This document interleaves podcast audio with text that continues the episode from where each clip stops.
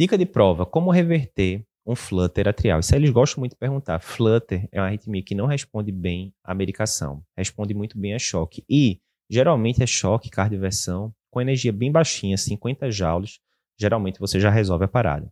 Então, ele gosta muito de perguntar isso em prova. Coloca lá um eletro de flutter, e aí diz um flutter agudo, paciente sintomático, tal, você quer reverter. O que é que você vai fazer? Amildarona, propafenona, choque com 200 joules, 100 joules, 50 joules, choque com 50 joules. É a resposta.